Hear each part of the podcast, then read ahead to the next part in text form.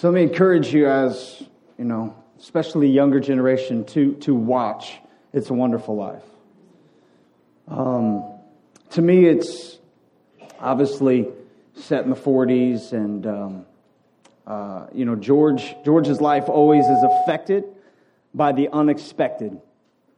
The unexpected by others. And that's what I want us to talk about today. It's not so much the unexpected that we bring on ourselves, but what do we do with the unexpected that other people do that now affects me? The unexpected happened in your life, and now I'm affected by it. He had dreams, and then his dad dies. So he stays. Potter wants to take over the savings and loan, but the only way they won't sell it to him is if George stays. So he stays.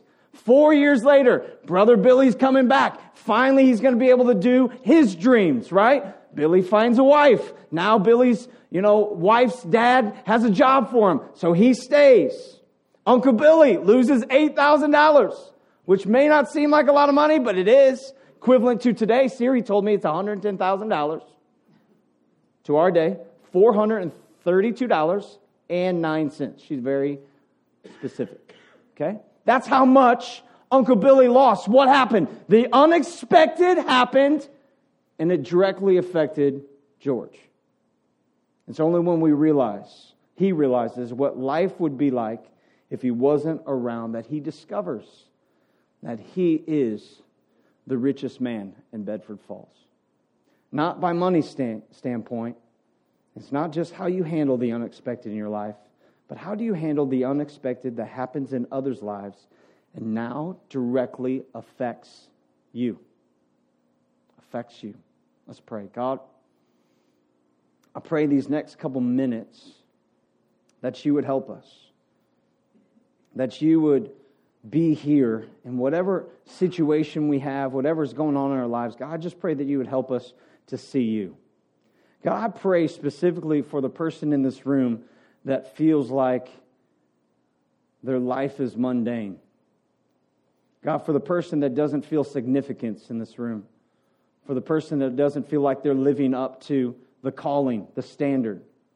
God, I pray specifically right now, God, that our eyes are open. God, that you would show us that where we are, what we're doing, who we are, is what matters to you. God, I pray that we'd see you today in the name of Jesus.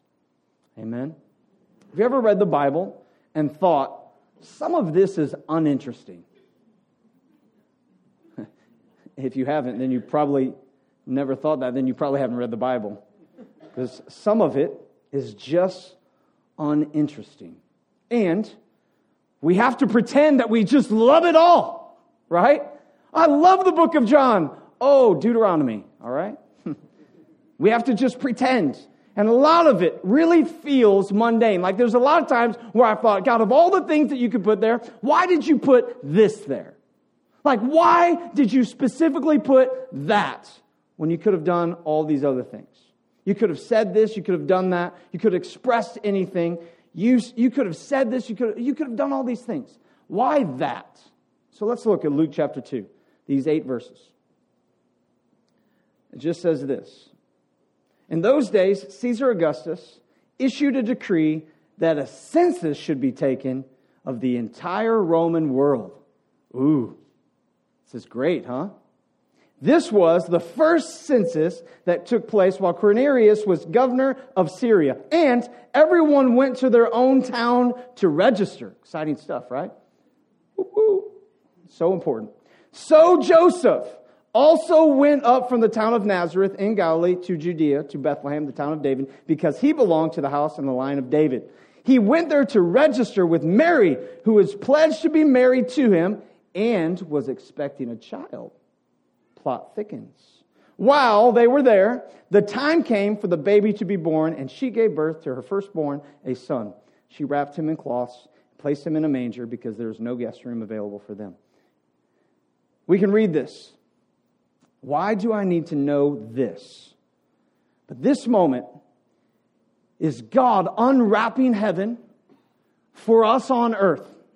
He is unwrapping, he's unpacking, he's doing all these things because he's wanting us to specifically know that what is written in the Word is not mythology. It is actually history. It actually happened. And I think there's this line that you and I live in, this world that you and I live in, where we think mythology, reality. Where we think that happens to them, not to me. Where we think, yeah, I believe in the God of the miracles, I just don't experience God of the miracles. There's this line of thinking where we read scripture and we go, that doesn't look like my world. When Jesus came, it was literally bringing heaven to earth. There was a wall or a veil and it was torn and Jesus broke history. And the reason that you and I could now read scripture the reason we could read some of the mundane is because heaven came to earth. And what God did then, He still wants to do today. Meaning, when I read scripture and I see people who are healed and I see people who are saved and I see people that are transformed, when heaven comes to earth, that means still to this day that can happen. We believe that. Because if we don't believe that, in which part do we get to throw out? Well, I don't know that he still heals. Then if he doesn't heal, then he doesn't save. If he doesn't save, then he doesn't transform. And if he doesn't transform, excuse me, where's the hope? Where's the hope? And I've seen it happen too many times to not realize that heaven did come to earth. We talk about Mary, but rarely do we talk about Joseph.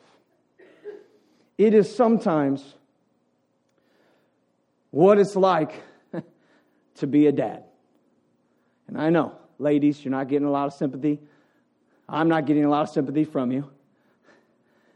Mary had Jesus, and this is what Luke says about Joseph. So, Joseph. Kelly had four kids, and Jamie was there. Mary was pregnant, and so Joseph he also went, meaning Joseph was a bystander.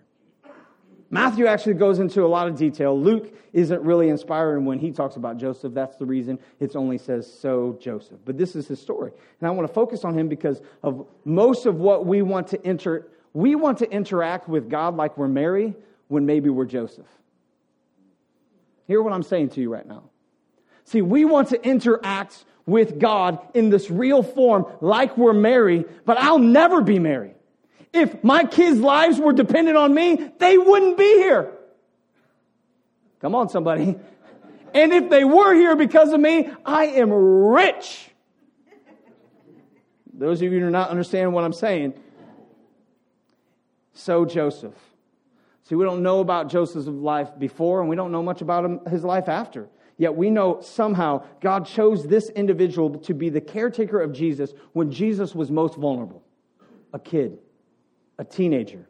For Joseph to be where the Savior of the world was going to be required certain choices. Everywhere Jesus went, Mary was there. Why? Because she was carrying him.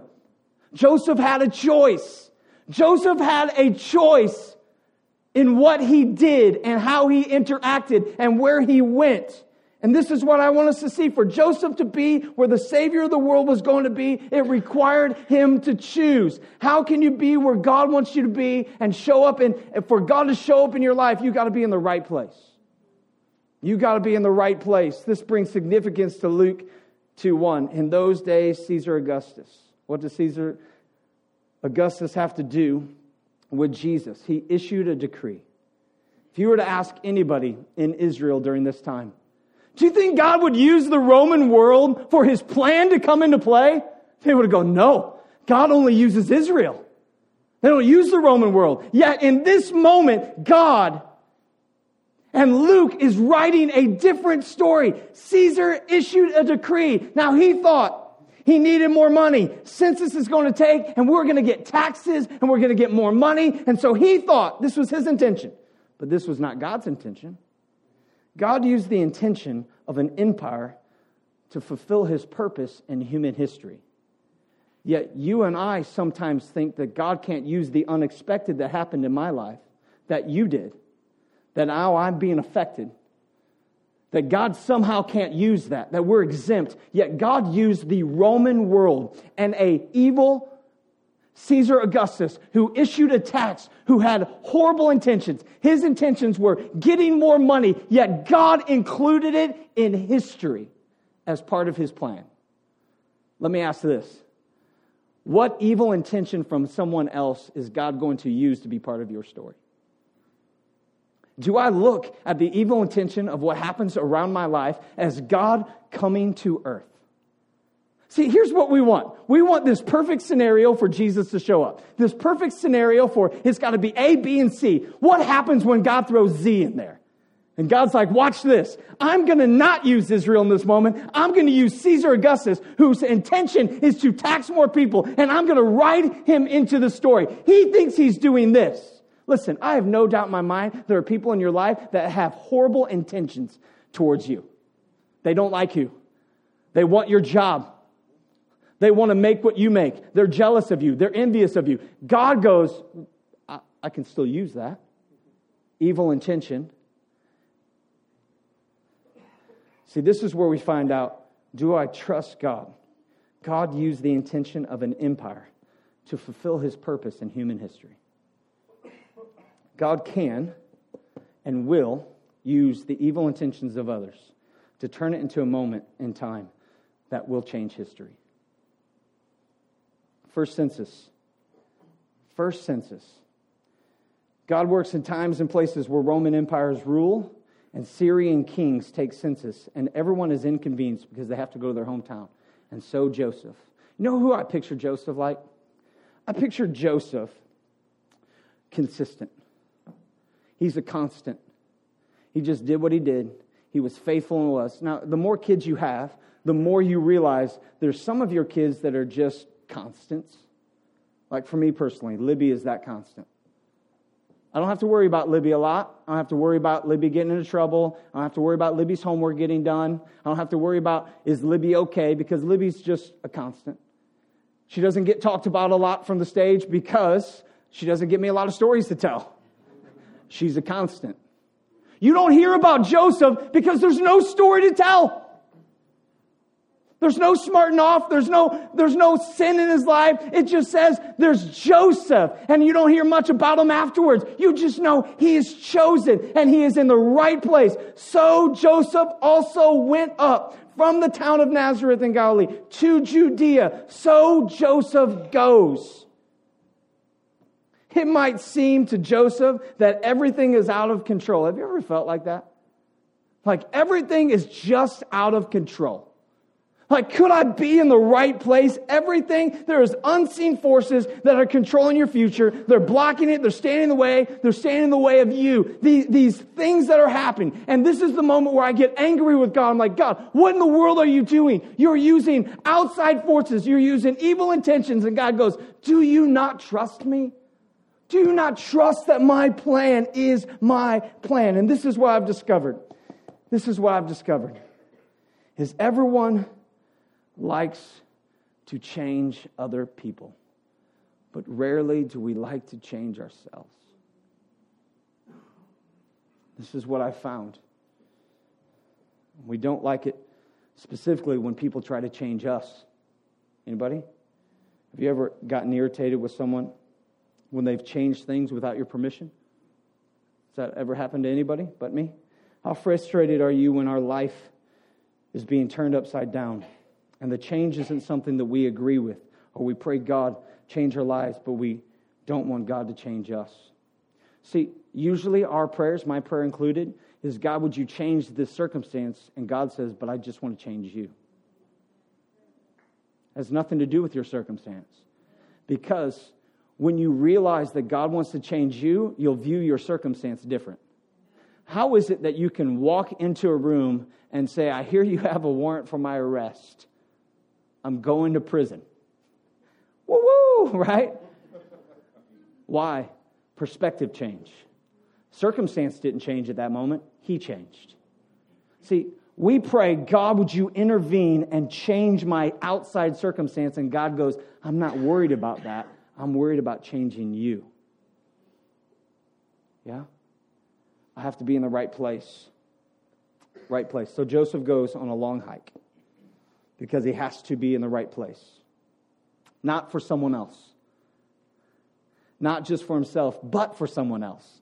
Listen, Jesus said, Greater love has no man than this, than what? He laid down his life for his friends. There's a good chance in this room that you're not going to have to lay down your life for the person sitting next to you.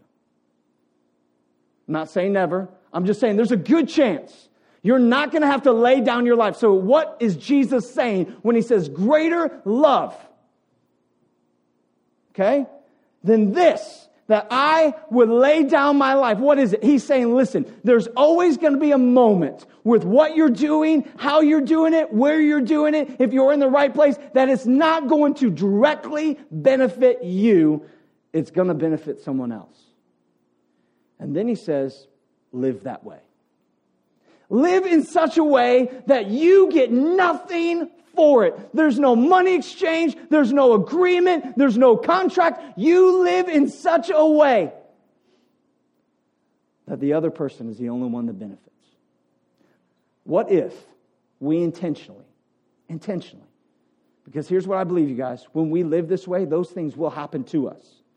Okay? Now I'm no longer living in a place where I'm striving for those to happen. But what would happen if intentionally, every single day, and maybe some of you do this, you intentionally every single day say, God, what can I do today that I do not benefit? What could I do today? Listen, dishes, I benefit. Laundry, I benefit. I'm not saying those aren't bad things. Cutting the grass, I benefit, and I'm a little anal about it. That's why I do it. Right? What could I do for the person at work? And I would specifically say, take the person you like the least. Do something for that person at work that you can no longer get credit for. Don't put your name on it. Don't let anybody know that you did it. Do the unexpected for someone in your life that no one gets the glory but him. What would that look like? What would it look like if we intentionally did that? Here's what I think I think you'll view that coworker differently. I think you'll view your child differently. I think you'll view a lot of things differently. You got to be only in the right place, but you also got to be in the right time. He went there to register with Mary, who was pledged to be married to him, was expecting a child. She was ready to go. She was ready to give birth to a son. Listen, there are certain things you don't do to a pregnant woman. There's actually about a hundred certain things you don't do. One of those things is you don't put a pregnant woman on a donkey. Right? You, you do not do that. Do not put that pregnant woman on a donkey. Has there ever been a time in your life where the timing just seems off? And God disrupts your life. Listen, I, I feel like there are certain things that happen in life that even though we know they're coming, we're not ready for. Right? So, death is one of those, job loss. Maybe you see the writing on the wall, but when you see or you hear someone go, you're fired, or we're going a different direction, or whatever it is that they kindly say, kind of like it's not me, it's not you, it's me. I mean, not that any of you would ever use those scenarios, but that situation where you know it's coming, but when it happens, you're, it feels like a disruption. It feels like I didn't see this coming. It feels like it's so unexpected. The timing is off and it, causes us to go, what just happened? Right? This is, this is what is going on. The timing. It's not just that he's in the right place where he's supposed to be. It's the timing that, that he had to time putting her on a donkey and her having, because if he doesn't put her on the day before, now you're having a baby where you can't have her. If you, if you wait too long, now you're on the way. Like that's happened, right? People having babies in cars. It's not convenient. It's a little awkward. None of us have probably had that happen. Anybody had a baby in a car? I'm going to call you out right now. Anybody? What's the most unusual place people have had babies? Right? Not convenient. It's not just the right place, it's the right time. There will be moments in your life where the right place and the right time is so someone else can experience the miracle. The blessing has nothing to do with you and what you'll get. This is Joseph's life. I think the majority of our world, though, we don't get this.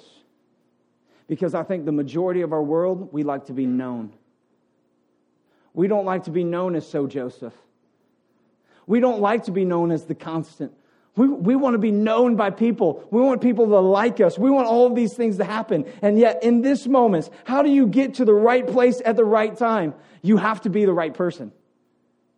See, listen, the emphasis in this part is right here. Joseph, Matthew 1, Matthew talking about to whom she was engaged, was a righteous man and did not want to disgrace her publicly. So he decided to break the engagement quietly.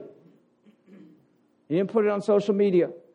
As he considered this, an angel of the Lord appeared to him in a dream and said, Joseph, son of David, the angel said, Do not be afraid to take Mary as your wife, for the child within her was conceived by the Holy Spirit. Listen, there's no records of Joseph, Joseph performing any miracles. There's no record of a talent or a gifting or anything that marked Joseph. The only thing that is said of Joseph is that he was righteous and the Lord entrusted the Savior of the world to him. That's all we know. What if the so Joseph in our life, our life, so Jamie, so Kelly, so Derek, so Kelly, say, say whatever it is, so Sarah, so Cameron. What if the so in our life is that we are righteous and the Lord can trust us? What do we want to be known? How do we want to be known? To some, she was a disgrace, not believed and shamed. Yet the Bible says, even in her shame, Joseph did not shame her. Even when he could have. I'm amazed by culture and people that love to catch people in their shame. We live in a culture where people love to see you fail. We live in a culture where people love to see you fall, to see your mistakes highlighted, shouted from the rooftops. Yet in this moment, the righteousness of Joseph was that even in her shame, he quietly wanted to do the shaming. Yet the Lord speaks, and when the Lord speaks, he's convinced. Hear what I'm about to say to you it's not so much that the Lord is not speaking, it's that there's moments in our life where we're not listening. And there's a big difference between me speaking to you what the Lord is saying and you hearing from God what He's saying. There's a big difference. Listen, I, I, I, will never ask you to take my word. I will always ask you to go home, to take Matthew 1, 19 and 20, dig it apart, to take Luke 2, 1 through 8, dig it apart, find other translations, do all these things because when the Lord speaks to you that you are loved and that He has a plan for your life and He's calling you to righteousness, when you hear the Lord speak that, something happens confidence wise where all insecurity goes away, where all depression does go away, when all of these things that seem to matter don't matter anymore. Your perspective changes. Everything changes. Why? Because the Lord spoke to you and it's not you and I copying the customs of this world. It's you and I being transformed, renewed, our minds being renewed by the gospel. Something happens. It says, when the angel spoke to him, do not be afraid. Listen to what I'm about to say. You could be in the right place at the right time and still be the wrong person. In fact, I would say this if you're the wrong person, it doesn't matter where you are or what the timing is. Because I could be in the right place at the right time, but I don't even see it because I'm the wrong person. And you and I, we're trying to build things when God says, I'm asking you to first and foremost build your character.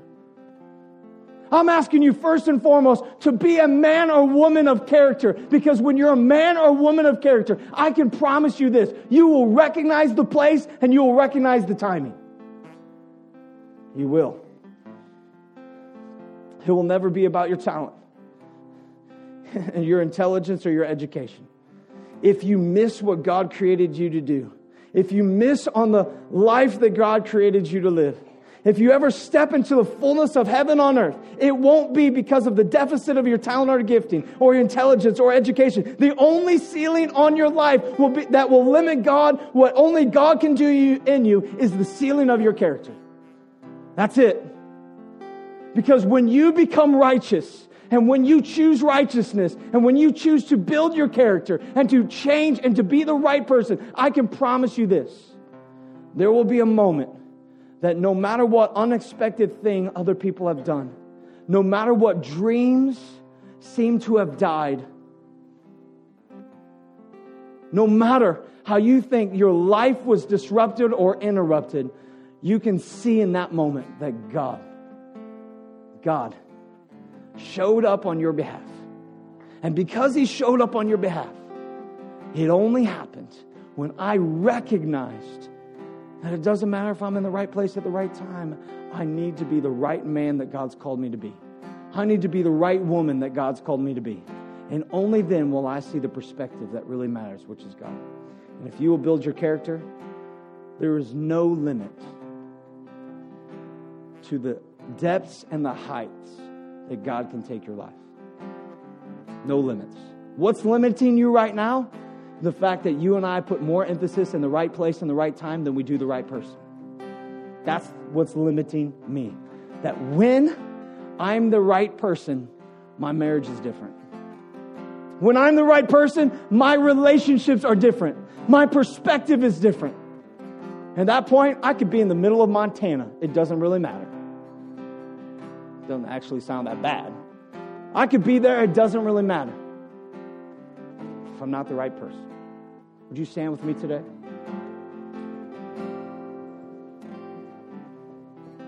Guys, here's what I want us to do.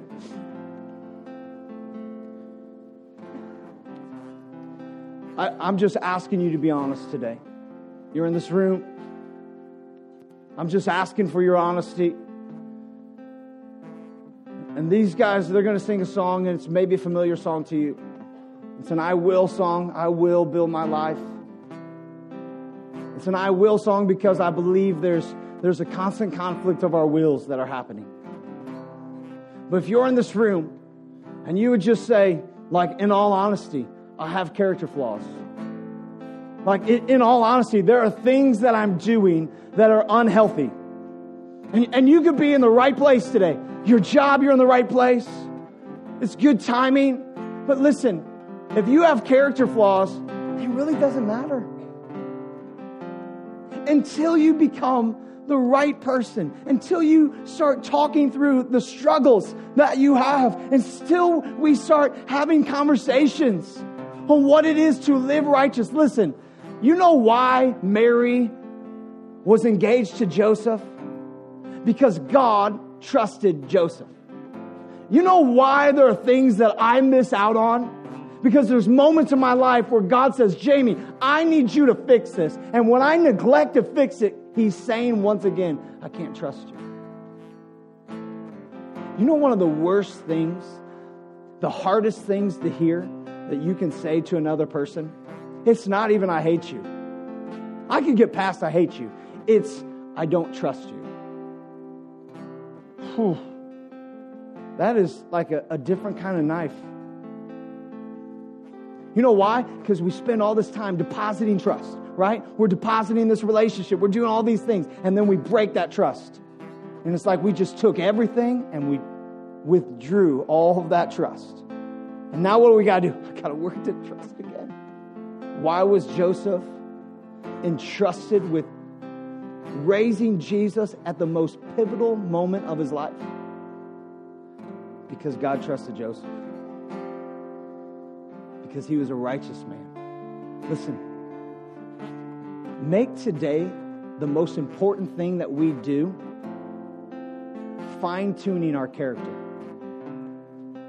letting our word be our word, letting our promise be a promise. Has there ever been a moment where you've made a promise and then you quickly wanted to, to break that promise because you found out that it was harder than you thought it was going to be? I think Joseph was there. I didn't sign up for this. She was beautiful. My parents told me to marry her, which I'm totally good with going back to, by the way. Arranged marriages, any parents? Yeah, thank you for your honesty. totally good with it. I am totally good with it. I don't, yeah, anyway. Another sermon. Um, not how he thought it would go, right? I thought I was going to marry her. Nobody told me it was going to be this hard. Here's what I'm about to say to you, and hear what, I, hear what it is. Hear me right now. Don't make an emotional decision today that you can't follow through on. Don't make a decision today that it's going to be really hard and you break later. You know why God trusted Joseph with the plan? Is because he knew he wouldn't break it. You want to know why doors aren't opening up for you right now? It's not because you're not in the right place, it's because you're not the right person. And I know this is hard to hear. This, this is hard to hear from the Lord today. But can God trust you? It's a question. Can God trust you with heaven coming to earth? Oh, I could keep going. You're lucky there's a second service because I'm really good at blending those right in. Can God trust you today? Guys, this is a question for all of us. And if He can't, what is He needing us to fine tune today? God, I pray that you'd help us today.